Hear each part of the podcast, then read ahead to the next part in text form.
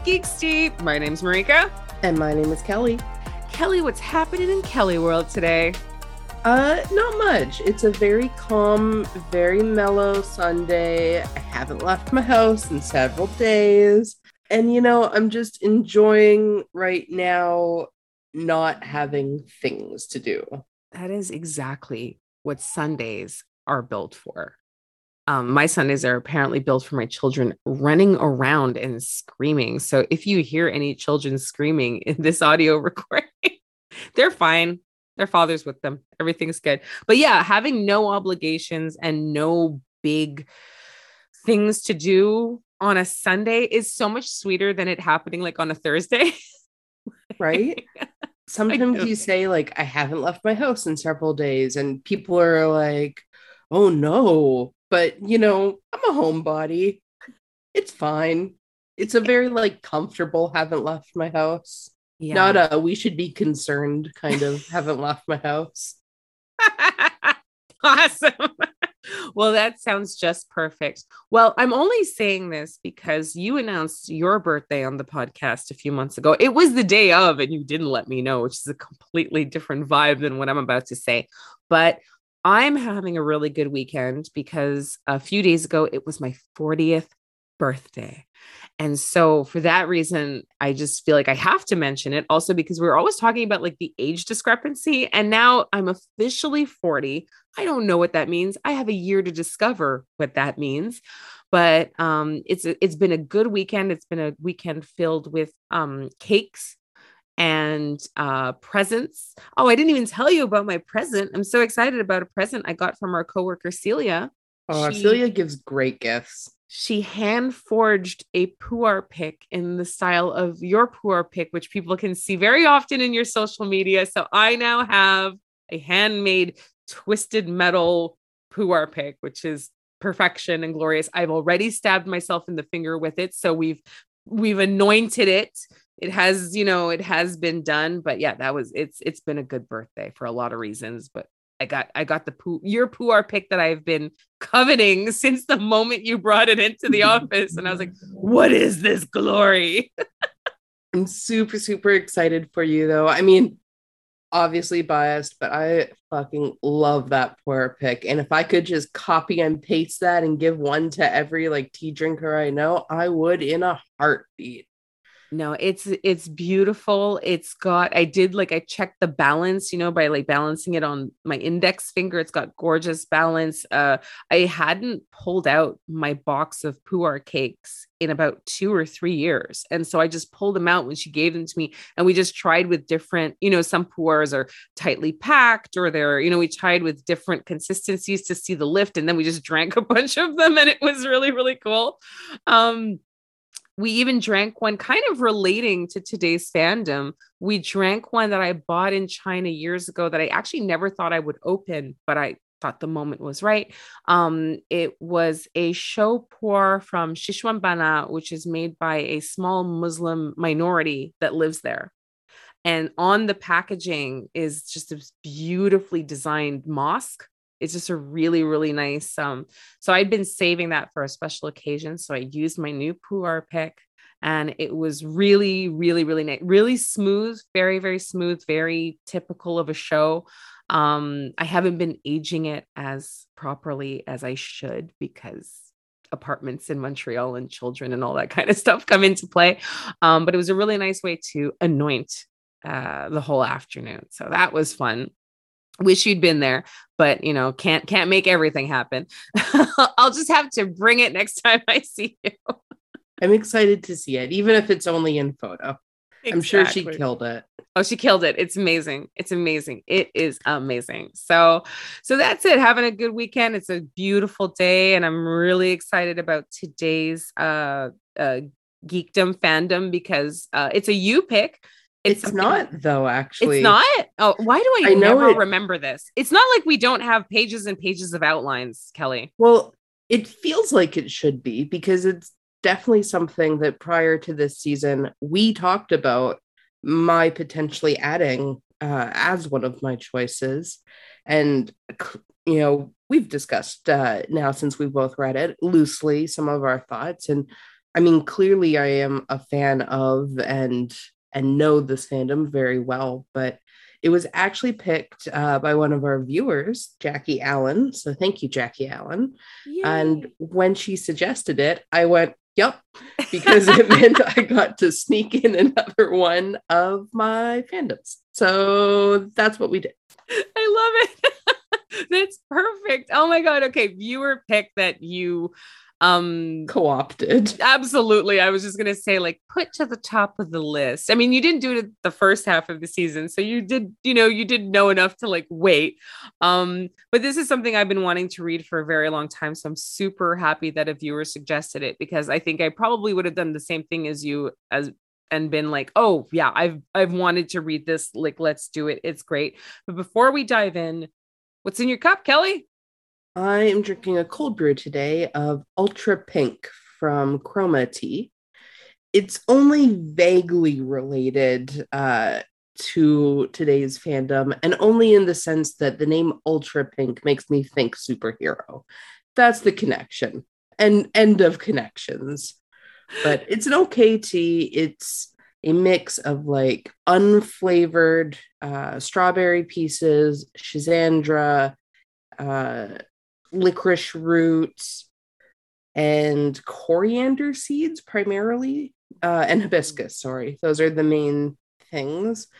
It's a weird it's very savory kind of coating taste mixed with a very tart sharp sour berry i don't love it but i don't hate it but it makes me think when i drink it I really enjoy that. Yeah, it feels like you need to pull it apart and kind of rebuild. Um, I don't know why I love coriander seeds so much. I see coriander seed on an ingredient list, and I know that a lot of the times it's filler, especially when um talking to like spice blends. Like, yes, it will lend a certain like um i was going to say body but not a nice spice blend uh it would it'll add a certain element there's like a light citrus that it can do or whatever um but I just love coriander seeds so much. And I know they use it as filler and I don't care. I'm just always happy to see it. And so when I see it in a tea, I'm always even more excited because it's not a common ingredient that you'll see in teas. But I find it does add something really, really cool to a tea when you do find one. Yeah, I would agree with that. I wish I had more excuses to blend and use coriander uh, at work and like with our our tea developments, but it's not a super popular spice uh, in North America, just like blanket statement as a generalization. So I also get really excited when I see it in a tea. Yeah, it's crazy to me when people are like, I don't like coriander. I never eat coriander. And you said, like, it's not a really popular spice. It's not in terms of people being consciously aware of it, but it's in every single blend. It's like coriander is almost in every single blend out there.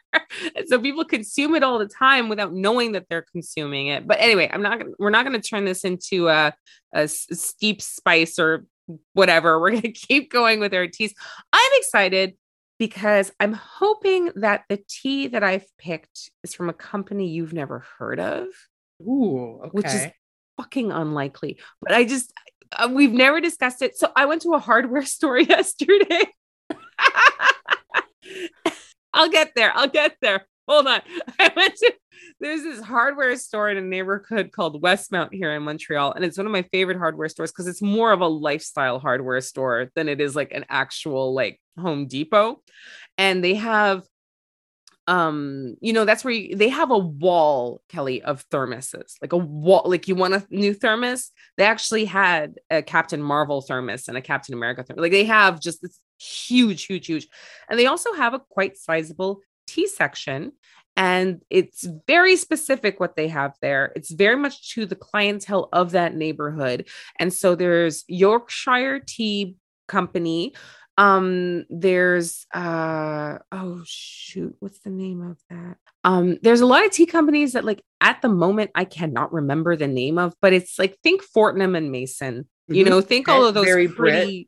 Very british very very british very fancy tins pretty tins and so i usually just go there to i don't know see what's new see what's happening it's a tea section i'm obviously going to go i don't know why i'm explaining why i'm going to a tea section Um, but I saw this company that I'd never heard of before called Bizou. Oh, okay. Yes, I have I have heard of them, but I have never tried any tea from them. Okay, so I failed in my never hearing, but you haven't tried. Okay, I'll take the win. I'll take the win. Um, and they had your pretty typical. It's a very beautiful white tin. I'm showing it to Kelly right now. It's just, it's a great hermetically sealed white tin. Um, and they had, you know, you name it, the the Earl Grey, the Moroccan mint, like the the regular selection. Cupboard staples. Yeah, yeah, cupboard staple teas. And they had a peaches and cream, and it's on a black base and I have been on a hunt. I've been drinking a lot of peach teas. It's that time of year. It's just peachy season. David's Tea has a new tea called Peach Pucker that I am just in love with. And this tea, I was like, okay, I'm gonna get a black peaches and cream. I don't know what it is I'm looking for but I haven't found it yet, Kelly, because this tea is perfectly fine. This tea is perfect. It's the base is there. It's got a really peach forward flavor, and it even has it's kind of a floral peach more than a fruity peach. And you know how much I love floral teas. Um, it's a very European profile. I think this is a it's distributed by Bizou Bar in Toronto, so it must be a a tea shop or whatever. Um, it's got everything that I should love on paper, and yet it's still not my peaches and cream. What am I looking for? What's my as my as my tea therapist, Kelly? What what the fuck am I looking for that I cannot find this? I don't know. Um, okay, we can like spend a little bit of time to unpack. what all right, what is more important to you in a peaches and cream, the peach or the cream? I want a perfect harmonious balance of both and I don't know why I cannot get one. So, I think from a blending perspective, peaches and cream as a flavor is always going to be really really hard to execute if you're going for accuracy, right? Like if you're trying to recreate an actual dish of peaches and cream because peaches inherently got acidity to it, mm-hmm. right? Um, but cream, you know, is is creamy. Words of wisdom here on the Geek Tea podcast. Cream but is creamy. In a in a tea blend, it can be very unharmonious when you put like things like acidified apple or hibiscus, any kind of like acidifying agent uh, into a blend with you know dairy included ingredients or like really intense cream or custard flavors because when you're tasting them as one blended in thing together and one like single sip it creates this weird like brain disconnect where you shouldn't be tasting acid and cream at the same time mm. i don't know if that mm. makes sense it's less no. weird when you're eating a food because you're still viewing them as separate things right no it, it, it does make sense it does make sense um especially since i'm going to read off the ingredient list to you here. It's black tea papaya pieces blackberry leaves calendula sunflower and jasmine petals and they've put a plus sign between it which i didn't know you could do but so it's a combination of those three flower petals peach pieces and natural flavors. And that's yeah, I think that's where I'm like, I want more of the quote unquote natural flavors. So, my uh, interpretation, I guess, based on that ingredient list, not having tried the tea, there's no acidifying agent there. No. So you're stuck in a in a paradox where it's not really going to taste like a true, juicy, authentic peach to you unless there's some kind of acid, right? right. But if there wasn't too much acid, or if they'd included um, like citric acid, malic, uh, or any kind of like acidified ingredient with the natural flavor, which I'm sure is probably a combo of peach and cream or custard, something like that, it would fall way too much on the other spectrum of you know uncanny um you can't be like acidic and creamy in one tea. It just breaks your brain sometimes. Right. So you're I'm going to guess my assumption, my my uh diagnosis you know, is that you're struggling to find the perfect tea because it's just technically speaking with blending almost impossible to find that balance of authentic peach, which does have acid, um, and then too acidic, right? Like you're never Right. going to find the perfect mid road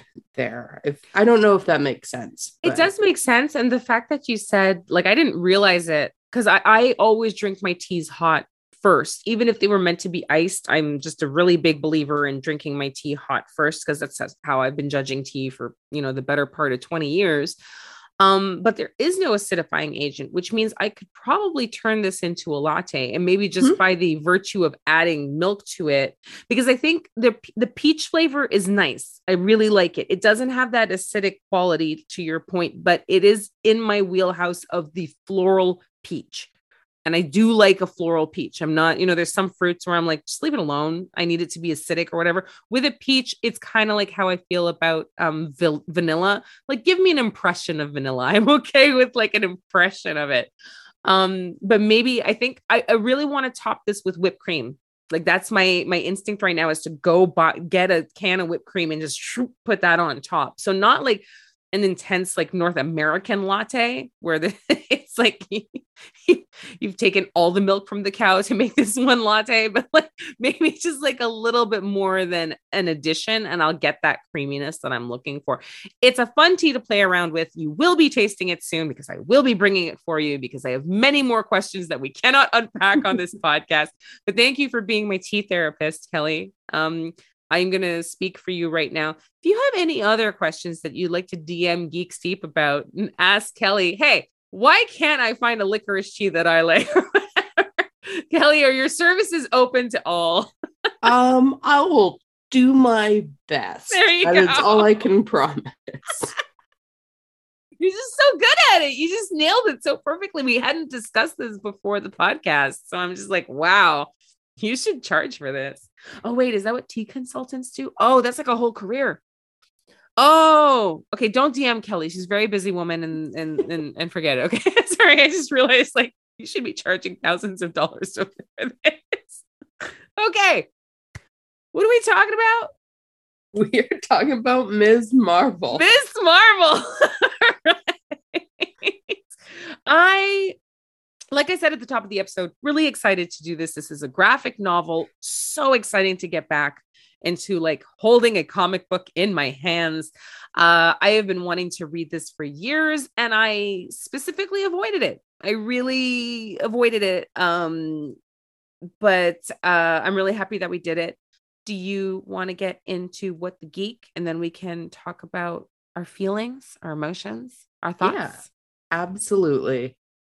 So, debuting in February of 2014, Ms. Marvel is a Marvel comic series that follows Pakistani American teenager Kamala Khan, though the character made her official Marvel debut in issue 14 of Marvel's Captain Marvel series. The series was created by writer G. Willow Wilson and editors Sana Amanat and Stephen Wacker, with illustration provided by artists Adrian Alphona and Jamie McKelvie. As a dormant inhuman, Kamala's superpowers are awakened following the events of Marvel's Infinity arc when the Terrigen Mists are released into Jersey City. If you have no idea what that means, that's okay. It's not super, super relevant, at least for the comics we're discussing today. If you do know what it means, though, I feel like it's already told you a lot about the character. Her powers include the ability to elongate her limbs and torso, drastically alter her size to become both small and large, and to shapeshift into other people and objects, though she rarely uses the latter. Notably, Khan also has a healing factor capable of healing bullet wounds, though it does not work when she is using any of her other powers. The entertainment website Screen Rant has notably described her powers as basically Ant Man and Mr. Fantastics combined. In 2018, Merriam Webster added the word embiggen, which is used by Khan when she activates her ability to enlarge herself, to the dictionary. As Marvel's first Muslim character to headline their own comic, Kamala Khan has had significant cultural impact. Amanat, who is Muslim herself, has stated that the series came from the desire to explore the Muslim American diaspora from an authentic perspective. As such, the series follows not just Kamala's conflicts with supervillains, but also her conflict with her home and religious duties.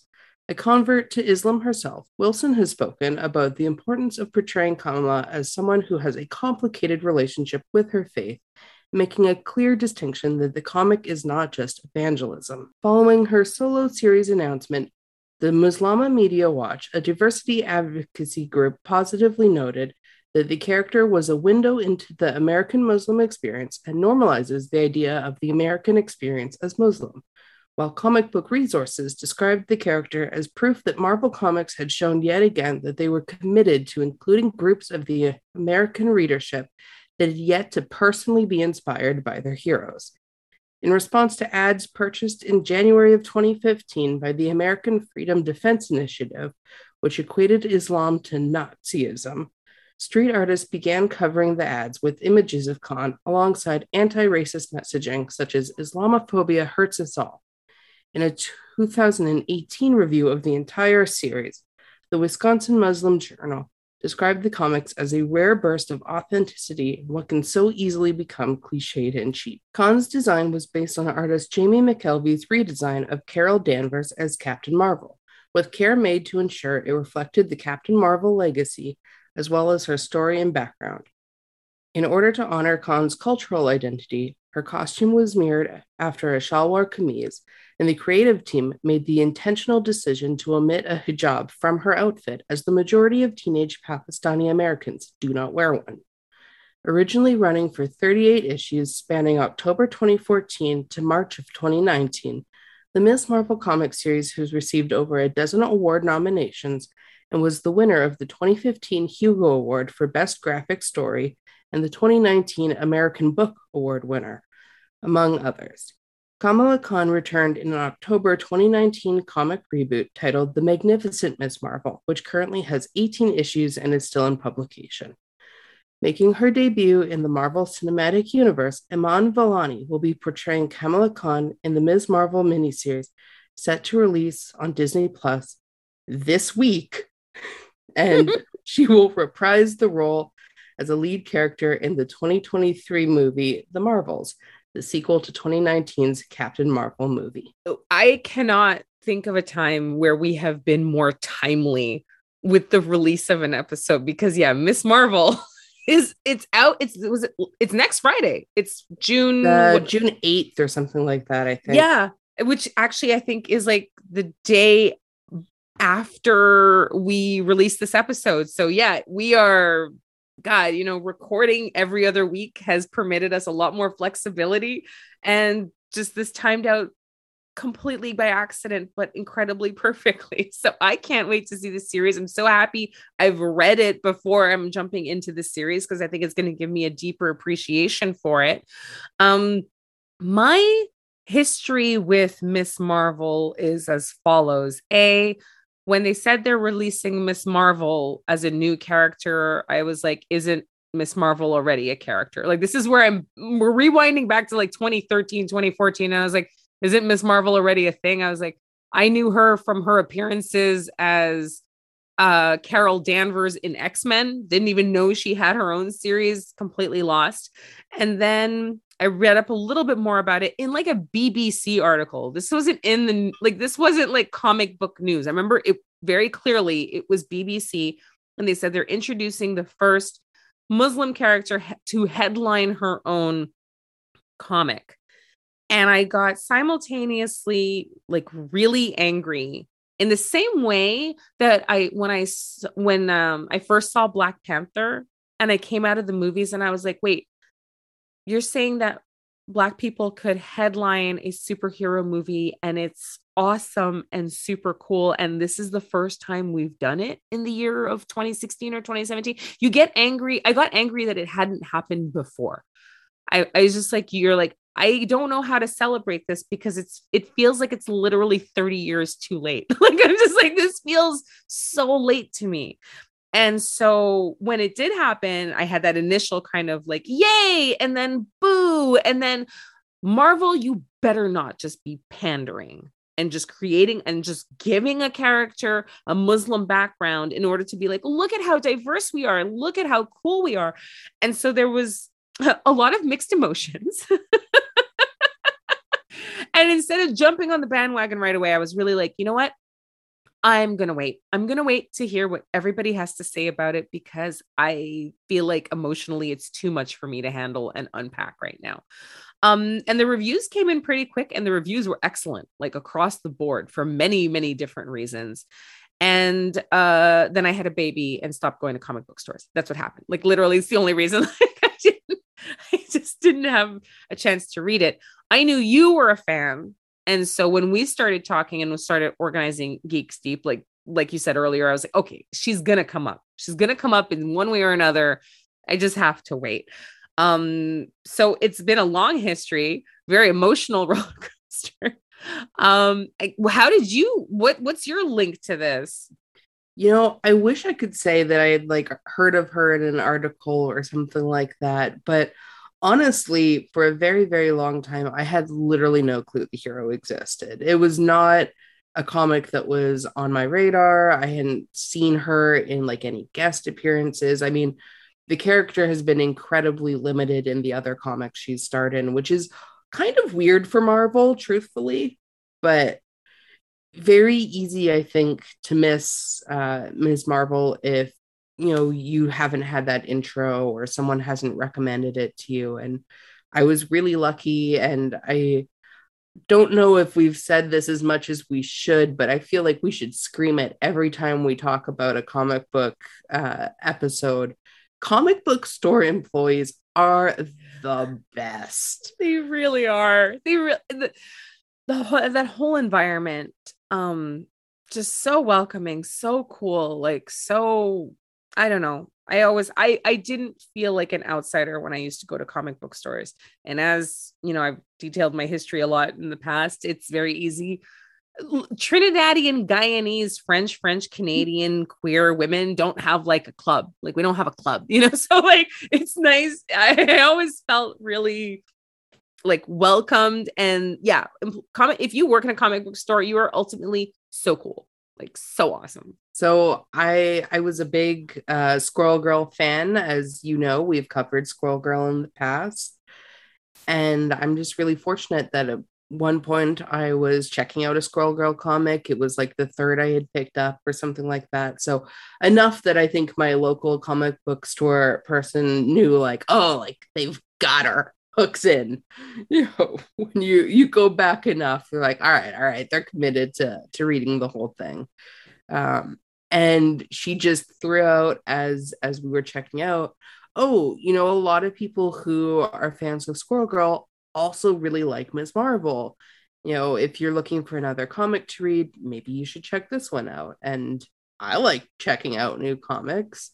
So i was like all right i'll i'll throw in the next issue next time i order a comic. And it was so good. It hooked me you know we'll, we'll get into it but like from the first page i was on board. But you know ms. Marvel is grouped a lot with um I, I feel like they have a name but i just kind of think of them as like the new age or like the 2010-ish era uh marvel women genre of comics. And i'm talking like uh spider gwen squirrel girl ms. Marvel uh Ironheart, uh, America Chavez, they're all kind of grouped together into this like what's the word I want, Marika? Not like an awakening, but not a revolution, but like somewhere in between a revolution and an awakening of of just female leads that represent all of these different backgrounds and kinds of people yeah i mean they are it's a very diverse group of of young women specifically. It's a it's a generational thing of, of young women. Um i feel like the difference with them and a lot of female characters that i've read not to say that i know all of them i'm certainly not a comic book uh you know historian by any means. Um there's a a very quiet but uh, apparent and assured confidence when taking on their responsibilities and their powers. the the freak out time of having these powers is very very short and they step into their roles with like a kind of grace and confidence that you didn't really see in female characters in the past. There was a lot of like, but you're the hero. What am I supposed to do with these powers? you know, like, and and there's a, I don't know, it's just like they're ready to stand up for their community, they're ready to stand up for themselves. And it's not necessarily about them being diverse women. It's just that's what they do. And so it's it's a tonally, I find it to be very, very different um and very refreshing where it's you know it's not that typical or stereotypical uh, female character going like what are we doing? You know they all even though they're very very young they all do seem to know what they should they should do. I mean they've they've inhabited a world of superheroes long enough that it would be odd if they didn't have some kind of inkling as to what next next steps are. But yeah that's that i don't know. It's in it's in it's not a tangible thing to define them but when you say that those group of female superheroes i'm like oh yeah they're part of a of a new wave for sure. So yeah, you know, page page 1. I guess, you know, start start with the start. I mean, yeah, start with the start. It's a great opening where you have so Miss Marvel's like 16, 15, 16. Um I think she's 16. Yeah, and correctly. she's staring at those pre-made sandwiches that you get in convenience stores that's filled with bacon and her friend her friends are there with her one of her friends works at the convenience store and she keeps asking him just to take out a sandwich so she can just smell the bacon because as um uh, being of like the muslim faith she cannot eat it. And it's not played it's played for laughs, but in a super like respectful way where she's like, I just want to smell it. It just tastes so good. And her other Muslim friend is like, you know, I've had like fake bacon. It's pretty good. Like you should try like, I don't know, I don't like the tofu version of it or whatever. And she's like, no, I'm gonna stick to the rules. But the rules don't say that I can't smell it, you know, which I think is just it's so well done. And it immediately informed me from that first page that this was a comic that was going to touch on some like big cultural and religious pillars that they were not going to shy away from having that conversation but that they weren't going to take themselves too serious while doing it. And that was really reassuring to me as a reader because i have a really complicated relationship myself with religion and faith. And I never would have thought to myself, oh, like I'm going to become this big fan of a comic that where faith and religion is a major theme of the the protagonist and and it happened. Yeah, no they presented in a way where well, a I think something that they did really intelligently was not paint the entire Muslim faith with one brush and having characters all have different levels of in- implication within their own faith.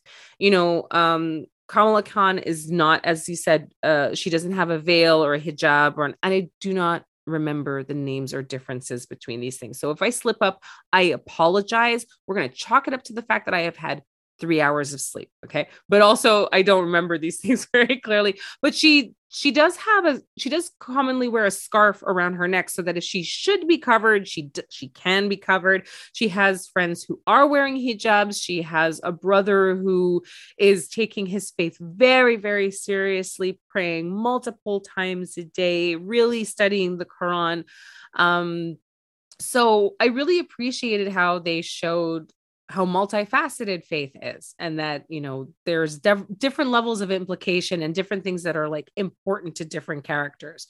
So i immediately like and they and they they show that within the first like five pages. So m- me as well having a very complicated relationship with religion i was like okay how is this going to be played out? And i just appreciated them again showing the diversity that it's not all one thing. So yeah, it's very realistic. You know people practice their faith in a multitude of ways and i think the big one that really stuck with me her her best friend nakia who is the one who does wear the the full hijab um, and covers like all of her hair and is wearing basically like has no exposed skin essentially other than like her face and her hands mm-hmm. she herself makes it very very clear early in the comic that she does that by her own choice and even her parents have clarified to her that it's not necessary and they don't want her to feel pressured to do it. And she has chosen actively that that's how she wants to express her faith. And that i think you know there's a multitude of layers here. I mean they they go to uh to their mosque and i mean uh the muslim faith when you when you pray uh it is divided and separated women and men and they they show that and how there's that barrier and that uh gate basically that separates them. And i think it could be really really easy to construe that all of this is very like forced upon the characters and there's this like um there's the sexism to it. And no i just really really appreciated that so early on the characters themselves the women themselves you know were making it very very clear that no no no that's not what our life is like that's not what our culture represents what our religion represents and i am making this choice for myself and yeah and it was just a relief to okay, I don't have to worry about that. And it was established so early on that I just felt at ease going through the the rest of the comic. Yeah, and it and it made it uh it was nice to see nuance. You know, mm-hmm. you want to see nuance in your characters, be they for like religious reasons or any other reasons. You want you want characters to be complex and reflective of real people and real people are infinitely complex and don't fit one particular category and i just thought there's a lot of thought that's been brought to this in this i mean we read the first like introduction of the character um and there was a great deal of thought put into almost every aspect of it. That's how it felt. It felt like every single word got dissected and analyzed and put together and yet it wasn't overwritten. It was very naturalistic and you could be in these conversations with people. So it, it's a really masterful I, I recommend i mean i'm going to say like you know restock resteep i'm going to recommend it to absolutely anyone just from a from the written perspective. I found it really really a complicated task that they took on that they executed just beautifully and that's what kept me reading i was just really like this is really well thought out and yet very casual at the same time. Oh, on board. That's exactly where I want to live. That's the balance that the peaches and cream teas never seem to strike with me. you know? So it was really, really good for that reason. Um, I'm gonna I'm gonna interject here with a question for you, Kelly. Mm-hmm. Um, mm-hmm. Kelly, do you have a particularly strong affinity for superhero characters that are 16 years old and have to deal with a complicated yet happy family structure and are kind of weird and awkward within those communities because and let's just recap for anyone who's just joining us. If this is your first episode of Geek Steep, uh, Kelly, you're a huge Spider-Man fan. That is probably your number one fandom by far. Uh, you said in this episode previously, you know, Squirrel Girl, and like the more I was reading Miss Marvel, I was like, oh, this is second generation immigrant Muslim 16 year old Spider Man. That's what I'm reading right now. and by the way, on board. Give me more. Loved it. I was like, this is great. But I was like, this is Spider-Man. This this is the archetype of Spider-Man. So uh I'll be your comic book therapist, as you were my tea therapist at the top of the episode. Do you care to share your feelings on that? You asked me this right before we started recording too, and I have not stopped thinking about it. But I I genuinely don't think the age has anything to do with it. I think it's just a coincidence. But what I will say, I think is subconsciously intentional, if that makes sense. Mm-hmm. I know I gravitate heavily towards superhero movies where it's not, you know, world at large stakes. Mm. Those the comics where you fuck up and the world ends doesn't really appeal to me. I like comics where it's one person you know i i think you said this earlier in the episode i'm going to paraphrase but like representing or like advocating for their like neighborhood right like the the feel of being small but not too small and it being just like your space and you know the avengers aren't going to save your street in jersey city new jersey because it's not even on their fucking radar right? They've got bigger right. fish to fry.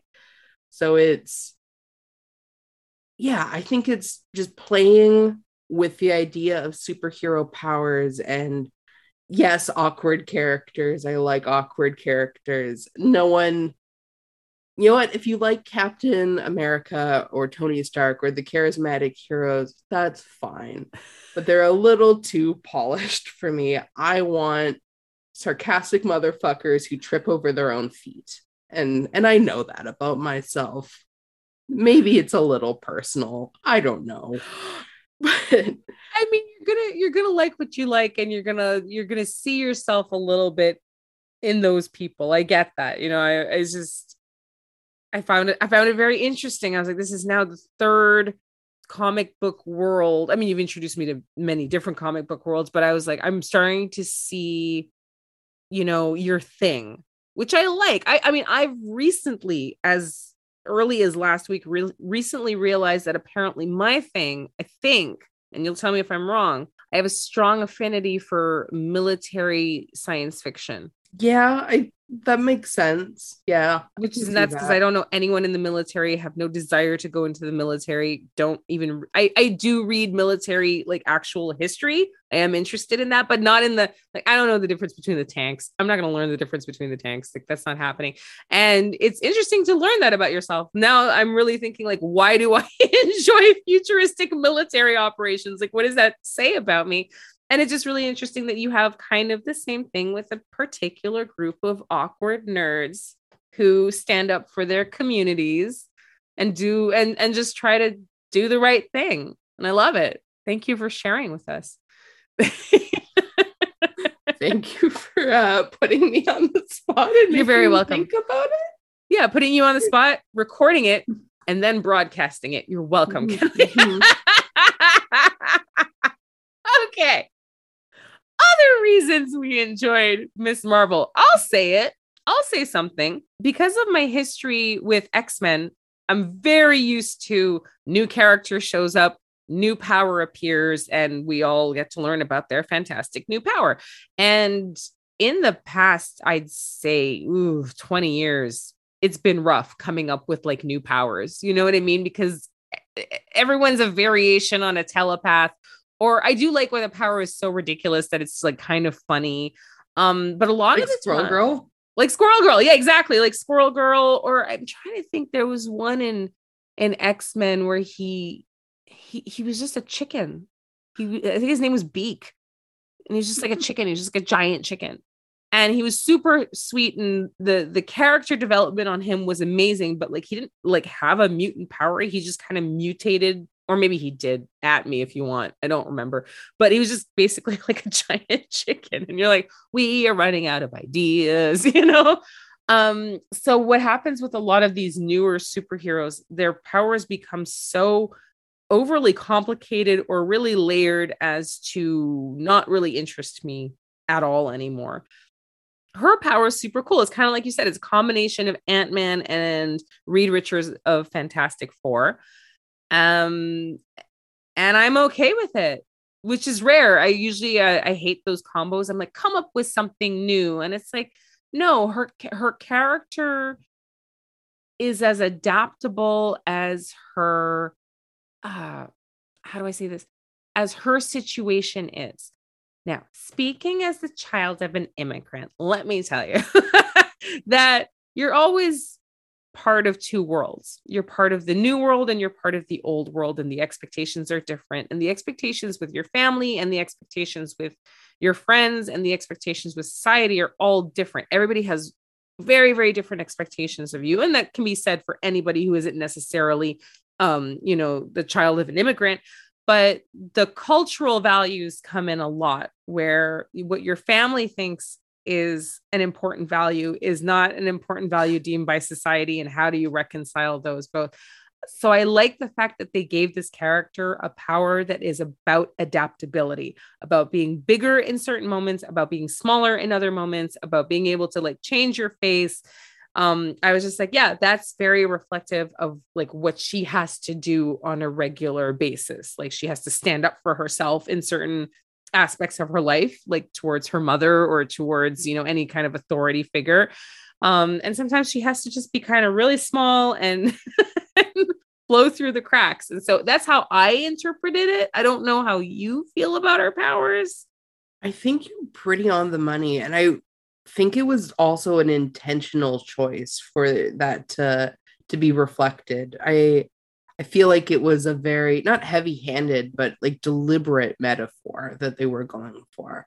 And I love her powers. I'm so fascinated to see how they're going to portray it like in live action because some of those comic book scenes one looks sick the art is amazing the artist killed it but like you've seen the fantastic four movies Reed Richard never looks cool.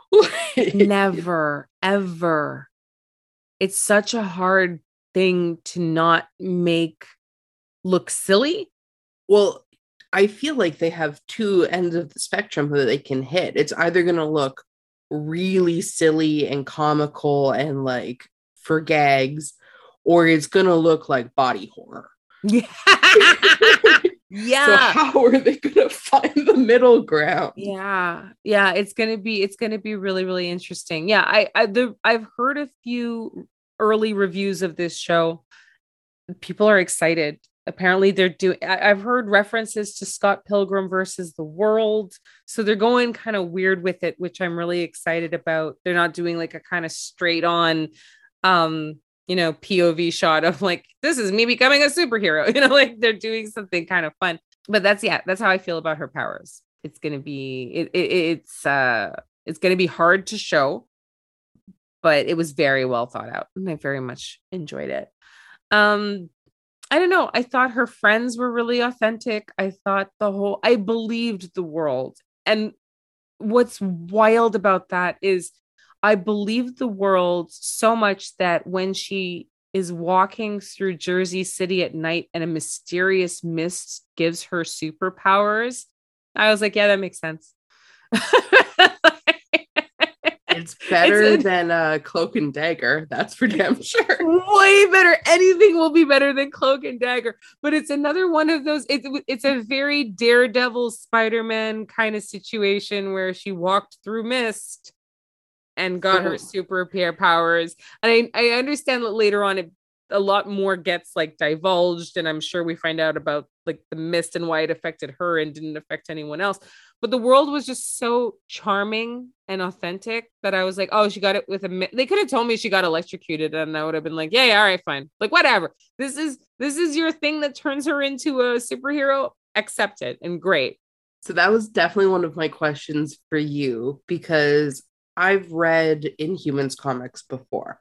So even though I haven't read like all of the Infinity arc, I'm familiar with like the Inhumans as a species and like their their background. And so when I read that, it's like, oh, I know exactly what's happening here. So my question for you is how much do you know about the Inhumans? Did you pick up on, or do you think you picked up on any of the foreshadowing in the volume uh, about you know the inhumans her background what was happening there. Literally nothing. All right cool. I mean i i i, I know that people hated the inhumans show. That's like that's as that's as much as i know about the inhumans. I know I've, I've gone back and forth on if we should ever do the Inhuman show because it is the worst piece of Marvel content I've ever watched. It is brutally bad. Uh, and I think it would be hilarious a little bit, but the comics are really good though. So Inhumans Crash Course, Pillar Points. Um, it's a gene similar to like the mutant X gene. So the Inhumans are often like painted as a parallel to the X-Men, right? And it activates with exposure to like this Terrigen mist. So the Inhumans have like their own planet. And they live on on their own planet. Um, initially or originally they did, and then there was some history stuff that happened to the Inhumans, and then a whole bunch of Inhumans came to Earth, and now there are people with like dormant Inhuman genes that have been passed on like generationally. And so Kamala Khan had a dormant Inhuman gene that has just been passed down generationally, unbeknownst to them. And there was this big plot thing that happened in the uh, Infinity arc where this mist that activates inhuman genes was released en masse. And people who had just gone their whole life being people suddenly had these random inhuman powers. And inhuman powers are very much like mutant powers in that they are batshit random and sometimes really good and sometimes really fucking bad. like it's a total grab bag of what's going to happen to you. Okay. Some of the the main like the two main inhuman characters are Black Bolt who when he speaks his voice is so loud it kills people. Just, he was in the last Doctor Strange movie. Yes. So yeah. you would have seen Black Bolt and uh, Medusa, whose power is that she can move her own hair as if it was a limb, basically. Right. I've also seen her in like the promos for the Inhumans show, the redhead, right? Yeah. Yeah. Yeah. Okay. So, like, big spectrum of, of what we're doing as Inhumans. So, uh, oh, wait, are the Inhumans hated like the X Men? Yeah, they they definitely don't have like good happy feels. Um, they're they're not really um, treated super well, and they very much like keep to themselves. And so, like Black Bolt and Medusa are king and queen of the Inhumans, so they're like a monarchy. And but uh, okay, I feel like we now need to do an Inhumans episode because I have like eight questions. I'm like, King and Queen, explain. Um, why would Marvel create another X gene? Because you're essentially explaining to me that it's another X gene, an off-world X gene that eventually call comes to Earth, but they're called Inhumans. Like, I feel like there's a lot to unpack there. And I yeah, feel like season yeah. three is going to have to have an Inhumans something because I'm curious. Now I am curious, especially since, you know, Kamala Khan is apparently an Inhuman. She's rad. I want to know more about that. Um, I think they do a really good job in the Ms. Marvel series in particular because like obviously I've read more than just the first volume which is is what we covered today. Um one of the main Inhumans characters actually ends up being a pretty regular character in uh, in her series, and that's Lockjaw, the telepathic dog, which is the best character ever. The what now? He's great. He's like a dog that can like teleport and has like mind powers. He's very cool. You'd love Lockjaw. So Kamala gets a dog. Spoilers. Oh, that's so awesome. That's so cool. And then uh, Medusa is also present in the comics as a lo- very, very loose, we're using the word loose, uh, mentorship kind of role as she comes into her own as a superhero and also with her identity now, not just like as a Muslim and second generation uh, Pakistani woman, like living in America, but also as an inhuman and what all of those different identities mean and how they fit into her life. It's just so cool. It's just so representative of the time that we live in where thank God they're not just like making superheroes one dimensional anymore. Mm, we're, we all, all these superhero stories. I was thinking about this. I was thinking about this. Like, why do I love these stories so much? Why do I had on uh, Obi Wan Kenobi this weekend, and my two year old was transfixed. And it made me so happy. Not that it's actually kind of scary. And I was like, oh, maybe I'm scarring her for life. we'll find out. Stay tuned. Um, but when Darth Vader came on the screen, she was just, she just looked at me like, what is that? And I'm like, that's the single scariest villain in the history of man like visually like he's just it's just so striking you know? Um and i was like why am i so enthralled by that? And it's because i'm passing along these stories to my kids. And it's so nice to see a story like this where i don't know it's not just uh, it's not just a white dude with a helmet you know like the the heroes are becoming more complex and more layered and they're showing us that we're all heroes and we're all super complex and super layered and adhere to many different kind of identities. I don't know. It makes me all misty eyed to just see like this whole world evolving because i'm like it's it's uh, it has a power. It has a power. Like what if somebody who doesn't have any Muslim friends or any Muslim coworkers or, knows anyone in the Muslim community. And only hears the worst stereotypes about millions of people, millions of people around the planet who are incredibly diverse and have their own languages and cultures, and they're all super distinct from each other, but they get a Miss Marvel in their hands and they're like, oh, wait, they're just people like me God, Kelly, this is this has the power to like change the world. I know that's such a huge statement, but it just gives me hope. It gives me hope. And also not to reduce this character just to her religious identity, but like that she's a young woman in America. That's just being a woman in America, but a young woman in America is tough. I don't know. It it gives me all the feels. No, I am I'm so on board with you. I I mean, I am a pasty ass motherfucking white person from a Christian background who grew up in like rural Saskatchewan. When I say like my the the amount of culture I was exposed to as a child, limited, limited. We're gonna put it that way. And I just think it's beautiful getting to explore other the realities of other people even though this is a fictional story right in a way that you know i mean i'll be honest like i had questions about like some different things uh relating to like the muslim faith. And yeah you can go on google but like sometimes you don't know you have questions until someone presents them to you and to get answers or to see things and read them in a safe context as silly as that sounds can be very very meaningful and and really impactful. Yeah, and I just hope that they keep pushing it. And I like, I'd love to.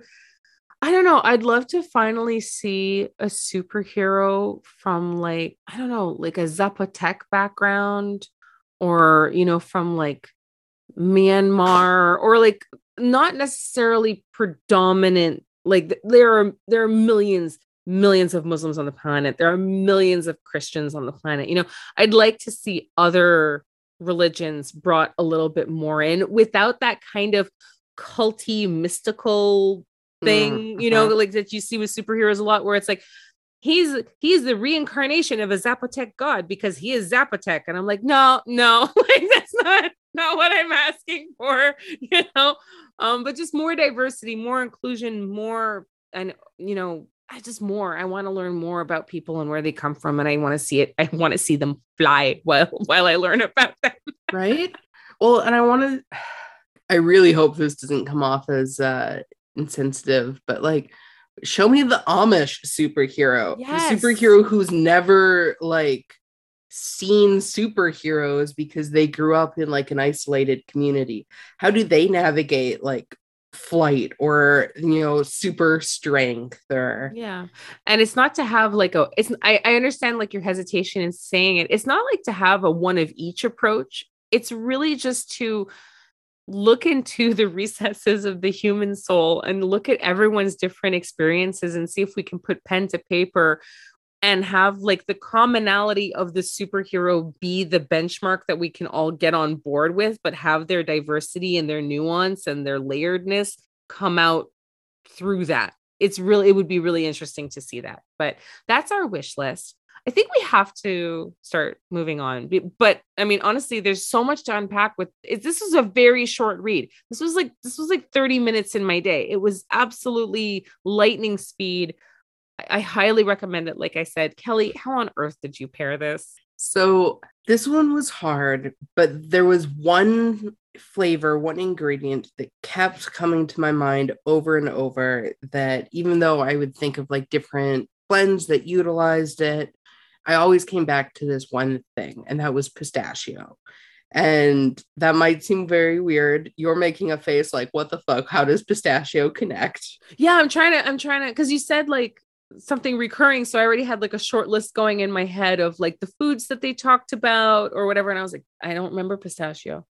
So I the tea that I picked uh, is from Dammann Frères, uh, which is a French tea company, and it is called uh, Carcadet Fraise Pistache, which is like herbal strawberry pistachio or something like that, fruit strawberry pistachio.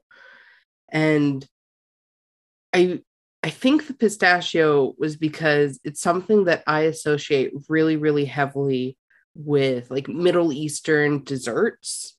And so, like halva, uh, you know, baklava, but just like all different kinds of of desserts and like delicacies that come from you know a, a wide variety not just pakistani but a wide variety of middle eastern cultures utilize this ingredient and i don't know when i first started reading this comic series one of the characters in it reminded me really heavily of a coworker that i worked with like back when i worked at Value Village um, who was a practicing uh, muslim woman who used to bring in pistachio halva to our office um, as like a just like a sweet kind of like treat that she would just make because she liked making it and we liked eating it. and so because this comic inherently even like loosely makes me think of her that was the connection or or the thing that in my head you know stood out and and so yeah i wanted to pick a tea that felt appropriate for the comic and the characters but also like utilize pistachio because that is is my like personal in real life connection. And so carcanet Fraise pistache uh, which is a fruit blend. I had it cold brewed. It is very sweet. Um, it's almost like a soda style or candy style strawberry with that kind of pistachio that is really aromatic um, and almost like a tiny little bit creamy um, and tastes like kind of like candied itself or like glazed. And so it makes me think when I'm drinking it of like a if such a thing were to exist, like a strawberry pistachio soda or cream soda. Okay, yeah. I see I see what you're I see what you're laying down. Yeah, yeah. And that just like felt appropriate, I think, for the character as well. Like I could picture Kamala after a long day of helping Bruno, her best friend, at like the the supermart or like the it's like a 7-Eleven at the yeah. like 7-Eleven he works at and studying coming home and grabbing a soda and like a snack of something like sweet with pistachio or you know a long day of like fighting crime and busting uh bird gangs because spoilers her first major supervillain is an anthrop the word we can never Anth- say anthropomorphic anthropomorphic bird he's a cockatiel so yes. after a long day of busting up cockatiel gangs coming home and drinking a strawberry soda and having some pistachio halva. It works.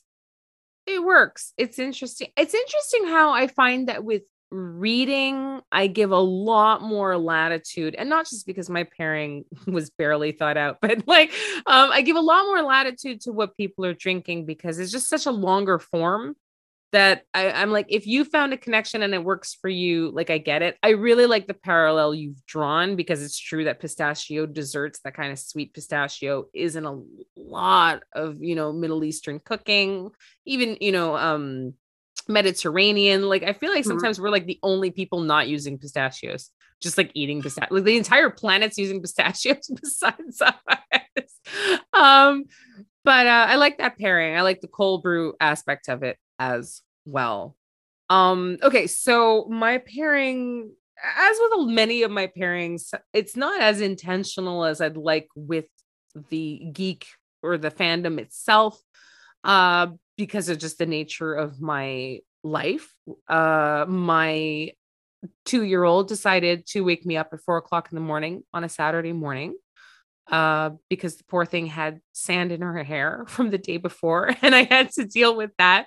So after having dealt with that, it was 4:30 in the morning, and she would not go back to sleep. And I thought, hey, what a great time for me to catch up on my geek steeps. And that's when I read this Miss Marvel.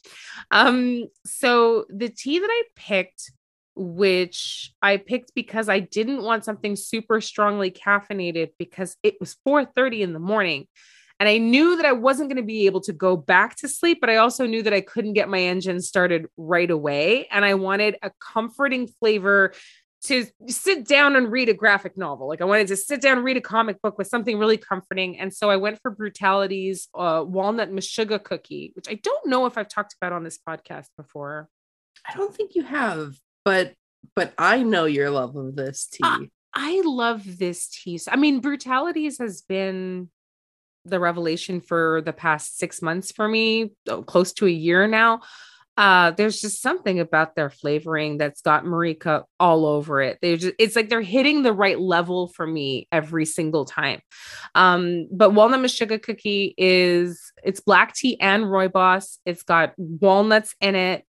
Uh, it's got lapsang, so it's like a little smoky. So uh, I don't know. It just it's a very comforting cup. It's a very, very, very comforting cup for me and just paired perfectly with the entire read, which you can do in one 16 ounce sitting of hot tea. Honestly, like that's how I, I thought I was going to have to do multiples. I did have a tea uh, when I finished it, but I didn't actually need one while I was reading it. That's how fast this read was. So I don't know that I'm going to restock and resteep reading this in particular, mostly because they're doing the live action version on Disney Plus like this week. I think I'm going to restock and resteep the character and I want to see what she's going to do more. And I thought this was a brilliant and fantastic read. Um, and there are a lot of really good one liners in this thing, man. A lot of really good one liners. Um, but I don't think I'm necessarily going to read it again not because it was not because of any i'm not taking anything away from it just because there's so much more to explore with this character and i want to see where she goes so i mean i'm locked in we so before I, I get into it, we didn't even talk about the fact I have a Ms. Marvel tattoo. You do indeed. That's so, why I thought this was your fandom. right? It's actually a quote and the the quote is good is not a thing you are it's a thing you do which is my favorite quote i think in any comic ever. Because it's just such a good life motto and uh, without super super getting into it i feel like it really reflects my view of like religion and spirituality as well. And like when people ask me what the scariest thing in the world is to me, the scariest thing in the world is people who only do good things because they fear the wrath of a god. Mm. Because if the god suddenly changes their morals or, you know, something happens the next day and we suddenly learn like no gods are real and the only thing that was preventing them from being like the most chaotic evil cruel people in the world was the fear of like hell or the promise of heaven? That's terrifying. Yeah it's it's it's at once it it feels like really thin if if all of your good deeds are based only in this and it's not to it's not to say there is no god because i think i may have stated on the podcast i think it takes an immense amount of confidence to say there is no god as much confidence as it takes to say there is one. I agree. I'm always like when people are like so sure, I'm like, wow, I love your level of confidence. So I completely agree with you. But the reason I've gotten this tattooed on my arm is not because I'm like, oh God, like let's fear the people who like fear. Right, right, right, right. It's as a reminder to myself that like you are your own moral compass. You know, you are only as good or as bad as the actions you put into the world. Yeah. And I'm just so thankful of Ms. Marvel as a comic for like giving me that mantra that I can use and you know constantly have reminded for myself and and that truly on a like a daily basis I look down at my arm because it is in the most visible to me spot on my arm it could possibly be in and have that uh reminded and and just as a thing to carry out into the universe for whatever the universe to do with it And so, yeah, I'm gonna, I'm so excited for the live action show. As soon as it is out, I am binging that motherfucker from start to finish. Or if they choose to do it weekly, you know, on the dot per week, however they release the episodes. I have read the entire first Ms. Marvel series, which is like the 38 series that ran from 38 issue series that ran from 2014 to 2019. I'm still collecting the uh the comics. So I've been like getting them volume by volume. And I'm going to throw this out into the universe. If anyone can find fucking volume number 8, I can't read as as a person that is just a little bit tiny tiny OCD, I cannot buy issue 9 without having already owned volume 8 and I can't find volume 8. What? In this world of like Amazons and like I won't buy from Amazon. I'm. I'm oh, okay, okay. Because I was like, that's weird. Like, what happened? I was thinking, like, what happened in volume eight? That, like, well, yeah, you... I'm stuck on volume seven because I can't find volume eight, and then once I get volume eight, I can get the rest of them. This is Miss Marvel volume eight, Mecca. Mm-hmm. Is it because it's called Mecca? Maybe I don't know. Because it is also. I just I clicked into Amazon because I was like, you can't buy from Amazon, but girl, I survive on Amazon. So I it's very hard to, it's very hard to find on Amazon. I, we'd have to pay a very premium price. This is weird. What is happening? What is this? Yeah, all is. the other all the other issues are literally next day delivery, except this one I'd have to buy used for forty dollars. Yep, I yeah. okay and it's called mecca i feel like i feel like we may have inadvertently stepped into something very large that we're unaware of oh my god well uh if anybody's got a copy out there holla we're listening. Let us know. Um it has excellent reviews on amazon. I will i will say it's got the most five star reviews out of all of them on amazon. So it it's worth it clearly. It's worth it. Let's uh let's do this. Well kelly and to our viewers thank you so much for suggesting miss marvel. This was an absolute delight. Um i can't wait to to do more read more i'm so happy that we uh read something of this caliber and of this quality not only because it it should be consumed and appreciated but also because of next week's geek Yeah. Are we week, switching gears on this one? I feel like this week we had a very layered and nuanced conversation with superheroes as the baseline to talk about some big world issues. And next week we're doing teen drama. we're just we're just eating a bag of Cheetos next week. We're just we're empty not, calories. Empty, empty vacant calories and I'm, I'm I'm excited. Um, it's gonna be a very different tone, but that's what we love here at Geek Steep is exploring all of these divergent and different worlds. So you know, to our viewers, if you've got another viewer pick out there, please it it it helps us to see bigger than um, just like the things that we like or the things that we've heard about. And uh, if you listen to uh, n- the next episode in two weeks, it, if you suggest really good stuff, then maybe you won't have to listen to us talk about teen dramas all the time because that's all we can think of. Until next time. Until next time, that's your hint. Have a great two weeks, everyone.